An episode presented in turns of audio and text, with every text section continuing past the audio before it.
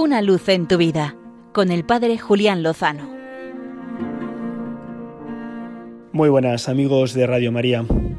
Hoy la Iglesia celebra a Santa Cecilia, mártir, que ha sido nombrada patrona de la música, de los músicos, de los cantantes. Y es que la música para la humanidad, para la Iglesia, es de una importancia crucial. Ya decía el último de la fila que quien canta su mal espanta.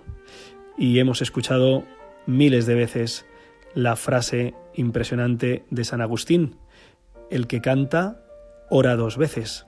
Estaba refiriéndose obviamente al canto litúrgico, a la salmodia, a los salmos que ya en el pueblo de Israel y después en la Iglesia durante 20 siglos se han estado entonando a través de las comunidades religiosas y monásticas, también con grupos de seglares.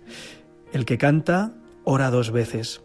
Este fin de semana, en las visitas a los enfermos, he tenido tiempo para recordar canciones con aquellas personas a los que visitaba, personas fundamentalmente mayores.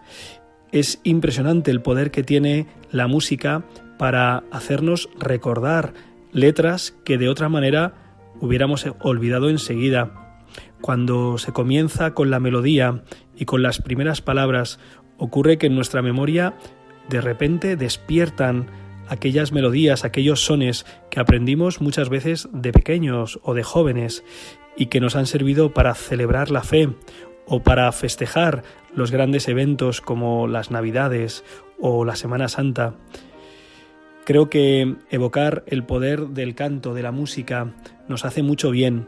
Y queridos oyentes que estáis tan acostumbrados a escuchar buena música aquí en Radio María, os invito a que no solo la escuchéis, sino a que también la entonéis, a que cantéis, porque entonces no solo la memoria o solo el oído, sino también la voz, la garganta, todo el cuerpo alaba y eleva la mirada hacia el Señor. Aunque cantemos regular, tirando a mal, no importa, siempre que no lo hagamos en público y con mucha gente, claro. Canta en tu casa, canta en la ducha, canta cuando reces sola en tu habitación, Canta cuando vayas a hacer los trabajos cotidianos. El que canta ora dos veces. El que canta al Señor mm, se acerca más a Él y recuerda más las letras de los cantos. ¿Cuántos salmos nos recordamos, nos sabemos, gracias a haberlos aprendido a través de melodías? Gracias, Santa Cecilia, por cuidar a los músicos y la música. Gracias a la Iglesia por habernos introducido en este maravilloso mundo de los sones, de las notas, las melodías.